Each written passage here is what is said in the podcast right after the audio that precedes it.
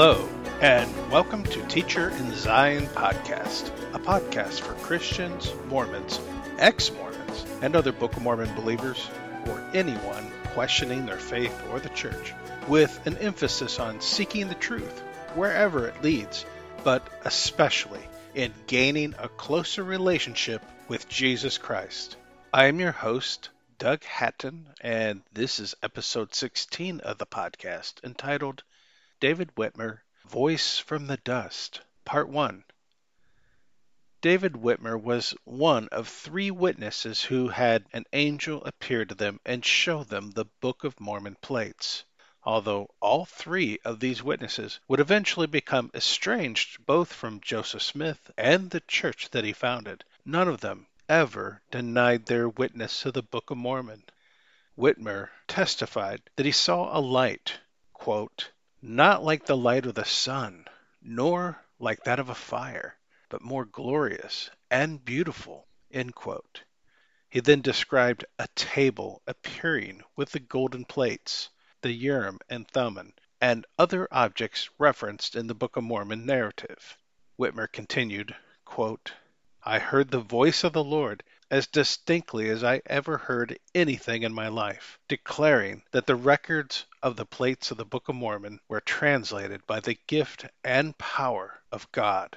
David Whitmer, Oliver Cowdery, and Martin Harris signed a joint statement declaring their testimony to the reality of what they had seen.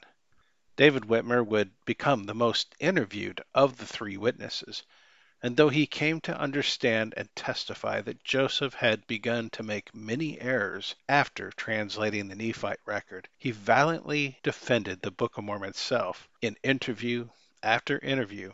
And whenever someone tried to say or publish that he had denied his testimony, David Whitmer would vigorously address such rumors and publicly set the record straight. In his twilight years, it is said that he sometimes had several visitors a day people from all around the country, including Mormon missionaries and others who were curious to meet him and hear his testimony directly. David continued to set about privately and publicly testifying and bearing record to the truth of his testimony and the truth of the Book of Mormon, even upon his deathbed. When David Whitmer was old and felt that he was not long for this world, he decided to put into writing a letter in defense of the Book of Mormon, which also touched upon the errors of Joseph Smith and the errors of the church, or in other words, the errors of the Latter day Saints. The letter was published in 1887, one year before his death, and was divided into two parts. Part 1 addressed those who did not yet believe in the Book of Mormon, who rejected it out of hand because of what they had heard regarding the errors of Joseph and the Mormons. Part 2 addressed all those who testify that they believe in the Book of Mormon, and it is a letter of admonishment and correction, calling upon the Latter day Saints to repent of the idolatry of treating the words of Joseph Smith or any man as if they were the very words of God without properly proving them out. Whitmer called upon the saints to trust in God alone and to turn back to Christ and the two books of Scripture that God had given them to correct their doctrine and set mankind on the right path. Both the LDS and RLDS leadership dismissed what David Whitmer had to say and discouraged their people from reading his letter. And they falsely accused him of being an apostate who had been thrown out of the church. But the truth is that Whitmer had left the church of his own accord when, after failing to persuade Joseph of his error, the Holy Spirit instructed him to separate himself from the church. Only after leaving of his own accord was he formally excommunicated from the church on the grounds of breaking the word of wisdom, neglecting his leadership duties, meeting with other apostates, and circulating unfavorable information about Joseph Smith. It may be interesting to note that not only was David Whitmer one of the three witnesses and among the first six elders of the church, but in 1834 Joseph Smith had ordained Whitmer to be the president of the church in Missouri, and even appointed him as his own successor should Smith, not live to God. After the death of Joseph Smith in 1844, several rival leaders claimed to be Smith's successors, including Brigham Young, Sidney Rigdon, and James Strang. Many of Rigdon's followers became disillusioned by 1847, and some of them, including two apostles from the original church, William E. McLellin and Benjamin Winchester, remembered Whitmer's 1834 ordination to be Smith's successor. At McLellin's urging, Whitmer acknowledged his claim to be Smith's successor, and so the Church of Christ, Whitmerites, was formed in Kirtland, Ohio. However, Whitmer never joined the body of the new church, and it dissolved relatively quickly. It seems clear from the testimony of those who knew David Whitmer best that he was an extremely honest and humble man, and that he never sought power in the church. Later in life, a letter was signed by many of the most prestigious citizens of Richmond, Missouri, where David Whitmer resided, non Mormons all, who certified that they had been, long and intimately acquainted with him, David Whitmer, and know him to be a man of the highest integrity and of undoubted truth and veracity. Among those who signed the letter was a general of the U.S. Army, the mayor of the city, the local postmaster, the editor of the local newspaper, bankers, attorneys at law, the sheriff, the country treasurer, and a probate judge. When Emma Smith was old, a conversation was held in the RLDS Herald office between Bishop Rogers Elders W. W. Blair, H. A. Stebbins, and a few others, who were leading minds in the church. They thought it advisable to secure from Sister Emma her testimony upon certain points upon which various opinions existed, and to do this it was decided to present to her a few prominent questions which were penned and agreed upon, the answers to which might, so far as she was concerned, settle these differences of opinion. Appearing in an article entitled Last Testimony of Sister Emma in the Saints Herald, volume 26, number 19, page 289, dated October 1st, 1879. The question was asked of her, What do you think of David Whitmer? This question was most certainly asked because Whitmer was a rather controversial character whom both the LDS and RLDS Church had painted as an apostate due to the views that he had expressed. And Emma Smith answered, David Whitmer I believe to be an honest and truthful man. I think what he states may be relied on. I had read some of Whitmer's address to all believers many, many years ago, and although I was impressed with the truthfulness of some of his statements, I think I was resistant to fully accept it and the implications thereof. More than 20 years later, after having been taught many things regarding the ways of God and the errors of the church as revealed by the Holy Spirit, the Bible, and the Book of Mormon, and by the mouth of many witnesses that I've come in contact with, my wife and I decided to revisit David Whitmer's address. Thinking on it now, it should have come as no surprise just how much of what Whitmer had written a hundred and thirty-five years ago resonated strongly with my own testimony now. In fact, many of Whitmer's statements are nearly word for word what the Spirit of God has shared with me, and word for word many of the things found in my books, videos, and countless posts online.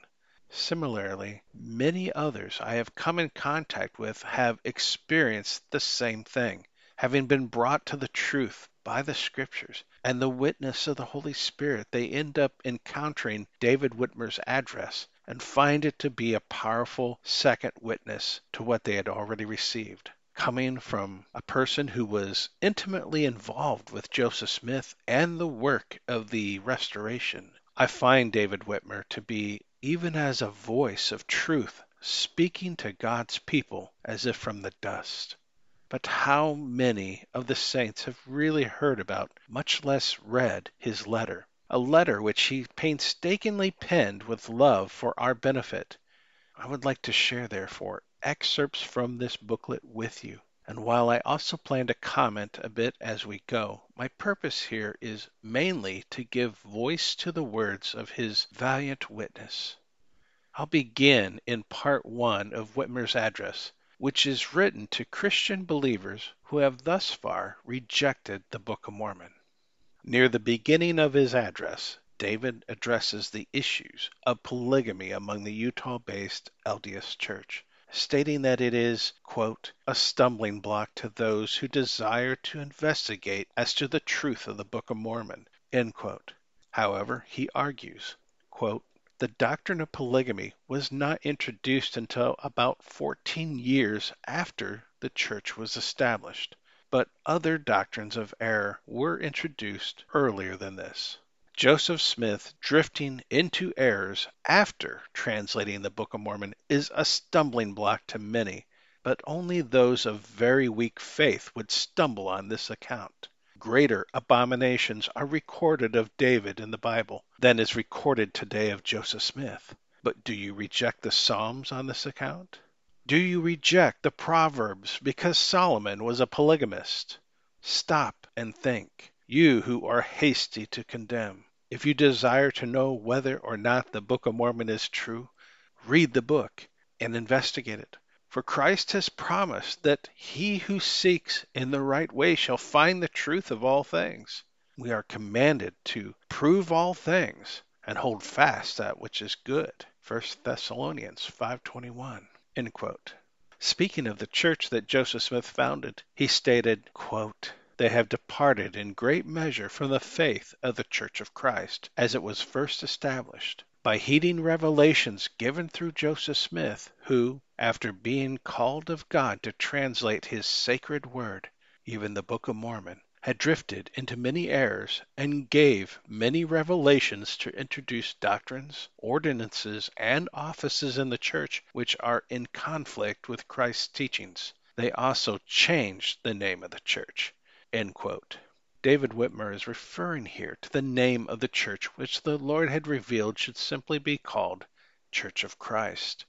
But in 1834 it was renamed to the Church of the Latter day Saints. And this was again changed in 1838 to become the Church of Jesus Christ of Latter day Saints. Whitmer continues, stating, quote, their departure from the faith is also according to prophecy, taken from 1 Timothy 4:1. Now the Spirit speaketh expressly that in the latter times some shall depart from the faith, giving heed to seducing spirits and the doctrines of devils, on account of God giving to Joseph Smith the gift to translate the plates on which was engraven the Nephite scriptures. The people of the church put too much trust in him, in the man, and believed his words as if they were from God's own mouth. They have trusted in the arm of flesh. Jeremiah 17:5 reads, Thus saith the Lord, Cursed be the man that trusteth in man, and maketh flesh his arm, and whose heart departeth from the Lord. They looked to Joseph Smith as lawgiver, we look to Christ alone and believe only in the religion of Jesus Christ and not in the religion of any man. Whitmer goes on to state that the Church of Christ, of which he endorsed, quote, accept only the Bible and the Book of Mormon as the rule and guide to our faith, agreeing upon the doctrine and gospel of Christ the Book of Mormon comes forth claiming to be the scriptures of the tribe of Joseph, written by holy men of God, which record has been kept pure. The Book of Mormon comes forth claiming to make plain the doctrine of Christ as taught in the New Testament. And it does make it so plain that a child can understand it. To all who are without prejudice, the Book of Mormon is the key to the understanding of the Bible. As I have stated, all who take it and the Bible alone as their guide to their faith agree on the doctrine of Christ. Let's think about that last statement. All those who take the Book of Mormon and the Bible alone as their guide to their faith agree on the doctrine of Christ. I'd like to take a moment here and say that this is a truth that the Holy Spirit has revealed to me even long before I read David Whitmer's address to all believers. What I was shown is that the way forward, the way in which we can unify, how God's people can come together and unify, is to return to the Bible and the Book of Mormon as our core books of Scripture. And that's not that we must throw out the doctrine and covenants altogether nor do we need to forsake any and all of the past, present, or future revelations that may come, as God can always speak to us and reveal His will. But I was shown that if we would simply take these two books of Scripture, which God expressly gave to the church in order to lay down contention, correct our doctrine, and establish peace, and make them one in our hand, even as the Bible and the Book of Mormon both state should happen. Not a three in one, nor a four in one. Neither of those are prophesied in our scriptures. But as the prophets have prophesied, a two in one. If we would set everything else aside, at least temporarily, there's no reason we could not unite upon the gospel and the doctrine of Christ as outlined in those two books. Brothers and sisters, let me be totally frank with you. We will never be able to unite around the doctrines and revelations found in the Doctrine and Covenants. Which of the six different editions of the Doctrine and Covenants would we use? Or should we use the Book of Commandments? Which version of the Revelation should we use? The revelations as God originally gave them, or as they were changed by men? I tell you of a truth even if all of Mormonism agreed to use, for example, the RLDS Doctrine Covenants as printed up to a certain year, we would still never be able to unite around that book. So long as that book is given equal weight to the Bible and the Book of Mormon, we can never fully unite. After 54 years on this earth, having observed all various splits, divisions, and attempts to reform or regroup over the years, every argument, debate, division, strife, or contention that has arisen among the Restoration people has centered around some revelation or doctrine presented in that book. Think about it. Don't take my word for it. Go back and trace the history of your divisions, and you will see that this is so. On the other hand, the gospel and doctrine of Christ as presented in the New Testament and in the Book of Mormon together are so plain and precious that God's people can surely rally around it. Not only are they so simple that even a child can understand them, and without the kinds of contradictions that we find in the Doctrine and Covenants, but focusing on implementing the teachings of Christ in those two sacred books can change and transform the hearts of men, and in time cause the church to become a light to the world, a city set on a hill. Not a man made earthly institution, but I speak of the spiritual church, even the body of Christ, which we can, all of us, be members of when we make our covenant with Jesus Christ. Regarding his testimony of the Book of Mormon, David Whitmer writes, quote, I will say once more to all of mankind that I have never at any time denied that testimony or any part thereof. I also testify to the world that neither Oliver Cowdery or Martin Harris ever at any time denied their testimony. They both died reaffirming the truth of the divine authenticity of the Book of Mormon. I was present at the deathbed of Oliver Cowdery, and his last words were, Brother David, be true to your testimony of the Book of Mormon.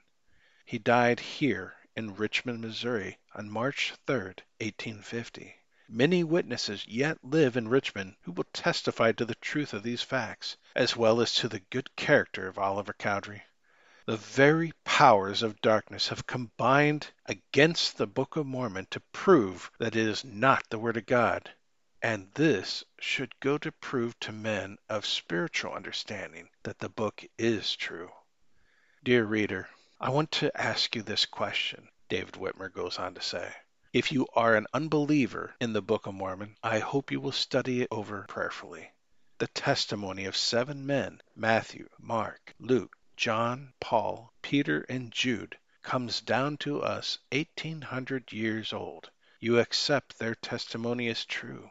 Today we have the testimony of eleven witnesses who have lived in our generation, one of which myself is still living, these eleven men having lived honorable and upright lives. But you reject their testimonies and accept the testimony of the seven men who have been dead eighteen hundred years if you will not grant a possibility of the Book of Mormon being true, and sit in judgment and hastily condemn it after reading what I have written, you can surely see for yourself that your heart is full of prejudice.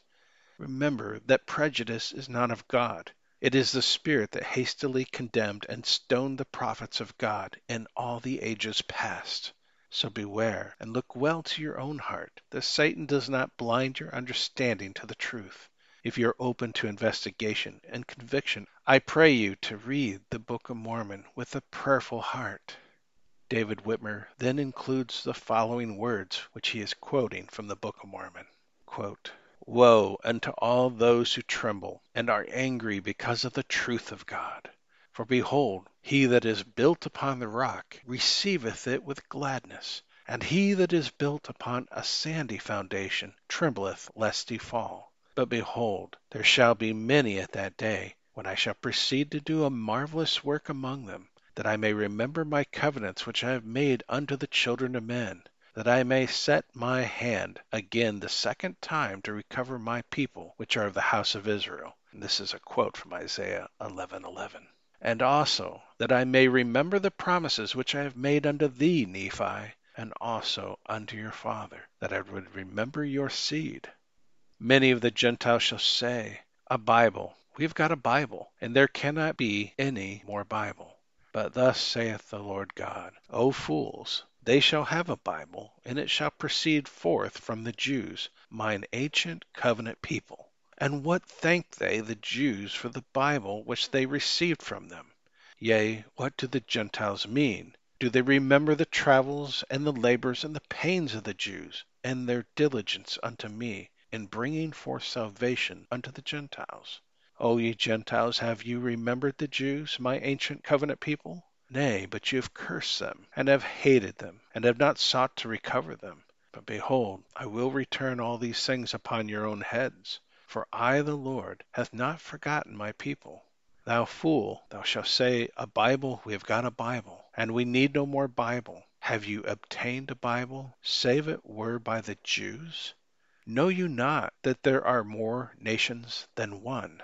Know you not that I, the Lord your God, have created all men, and that I remember those who are upon the isles of the sea, and that I rule in the heavens above and in the earth beneath, and I bring forth my word unto the children of men, yea, even upon all the nations of the earth?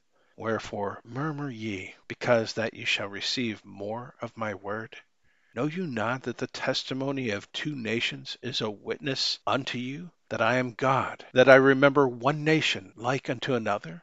Wherefore I speak the same words unto one nation like unto another. And when the two nations shall run together, the testimony of those two nations shall run together also. And I do this that I may prove unto many that I am the same yesterday, today, and forever and that I speak forth my words according to my own pleasure.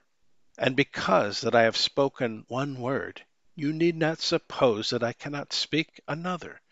For my work is not yet finished, neither shall it be until the end of man, neither from that time henceforth and forever. Wherefore, because that you have a Bible, you need not suppose that it contains all of my words.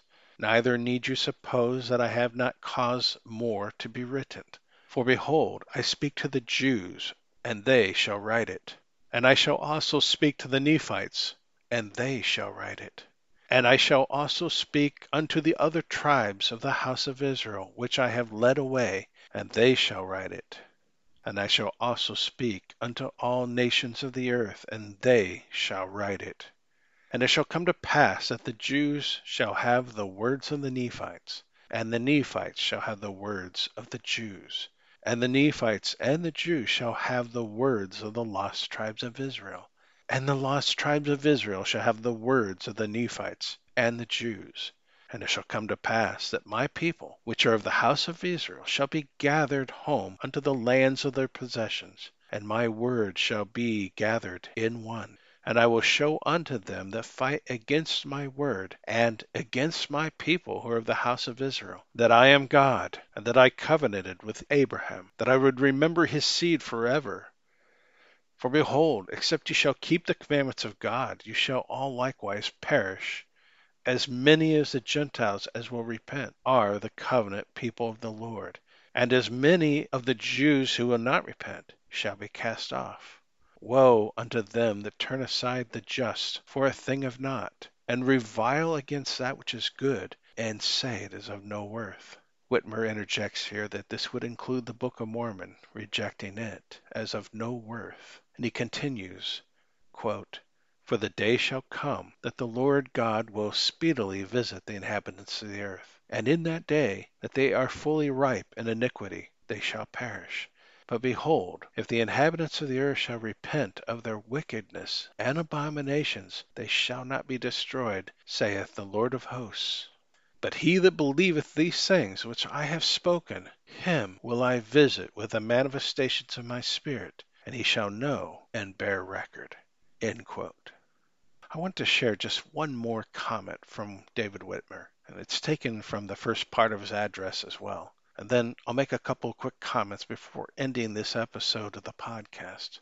We'll return to this topic next week and conclude by sharing from the second part of Whitmer's letter, which is addressed to the Book of Mormon believers. And believe me, it packs quite a punch. So if you've never heard of it, tune in or prayerfully read it for yourself. Whitmer brings up an often cited reason that many Christians have given to me and others over the years for why they reject the Book of Mormon.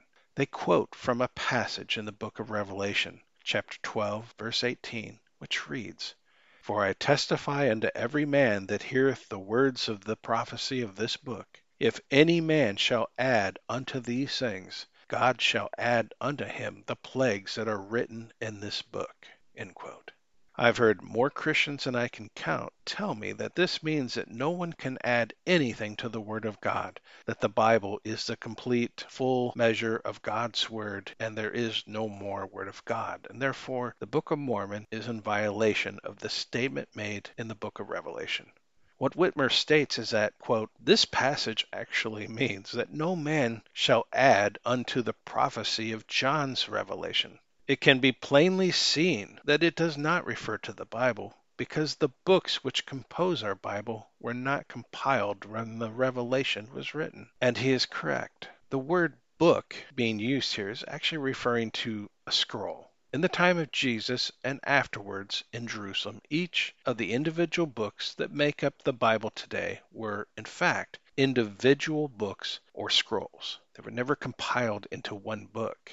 When Jesus read from the scroll of Isaiah in the synagogue, it was just that, the writings of Isaiah only, its own complete book. Likewise, John here is referring to the scroll that he is writing upon. He is referring to what we call the book of Revelation, and not referring to the Bible, because the Bible didn't even exist yet.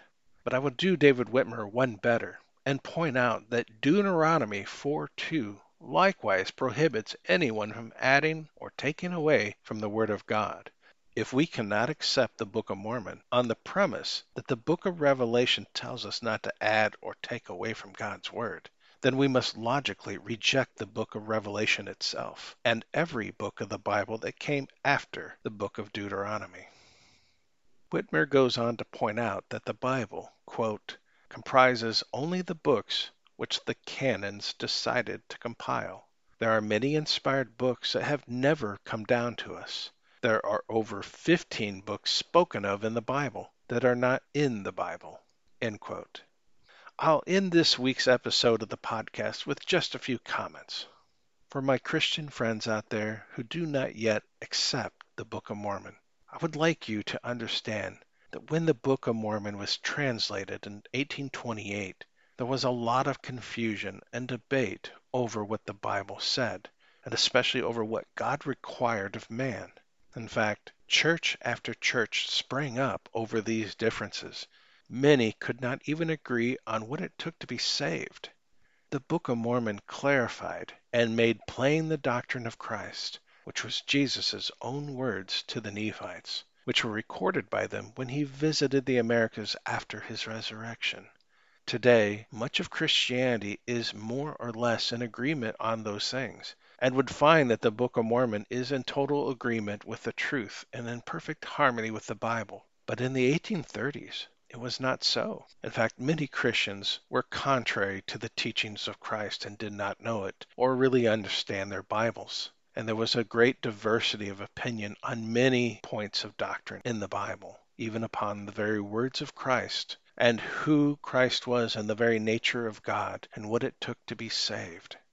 I would also like to share that the Nephite record plainly testifies that the gifts of the Spirit, including miracles, healings, tongues, and prophecy, were not done away with, but were to continue in all ages, and that if ever these signs that were to follow the believers ceased among the children of men, it was due to unbelief.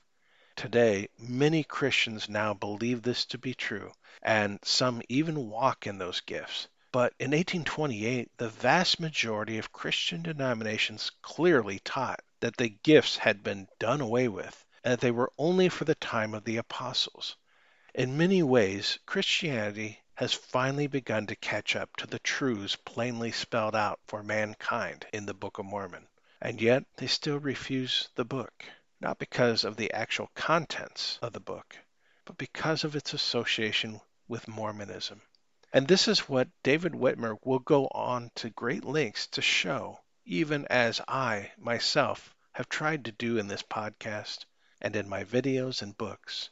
In truth, the Book of Mormon has nothing whatsoever to do with those doctrinal and theological errors found in Mormonism that most Christians rightfully reject. Also, know that the Book of Mormon, though in harmony with the Bible, is not just a repeat of the Bible. It has a value of its own. It is a wealth of information regarding the words of the prophets and what is to come.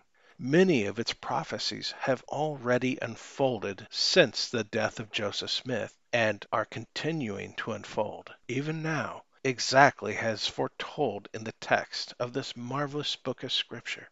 Many things which will soon unfold are also revealed in this book, and you can benefit from it without ever needing to become a Mormon or believe in those doctrines you have heard so much about and rightfully reject. Whether you believe in the Book of Mormon or not, I hope you will join us again next week. If you have not done so already, consider subscribing or following the podcast so that you can be notified of new episodes. If you find what I have shared here to be of any value, Pray about and consider sharing it as the Spirit leads you with those who might benefit from considering these things. I'll be the first to tell you that no one needs to believe exactly as I do. Anyone listening should feel at liberty to disagree with me at any point and choose for yourself what you will believe to be right. I am just a man after all, and I have fallen into error numerous times, I can only do as we all must do remain humble, repent as needed, and hopefully grow in the understanding of the Lord. Even if we do not fully agree on all things, we can perhaps benefit from the exchange of ideas, and in the sharing of revelation or truths, allow the Holy Spirit to help us sort it out and put the pieces of the puzzle together. I have greatly enjoyed hearing from several of our listeners in recent weeks, and I would love to hear from all of you. If you wish to share something, make a comment, or ask a question, you can email me at teacherinzion at gmail.com. That's teacherinzion, all one word, no spaces, at gmail.com. Until next time, God bless. Join us for discussion in our Facebook group, facebook.com forward slash groups forward slash hope of Zion. Or at our YouTube channel, Teacher in Zion. That's the word teacher, space, and In Zion, spelled as one word. My books can be found at amazon.com forward slash author forward slash Douglas Hatten. That's H A T, like a hat on your head. T E N, like the number 10. Until next time.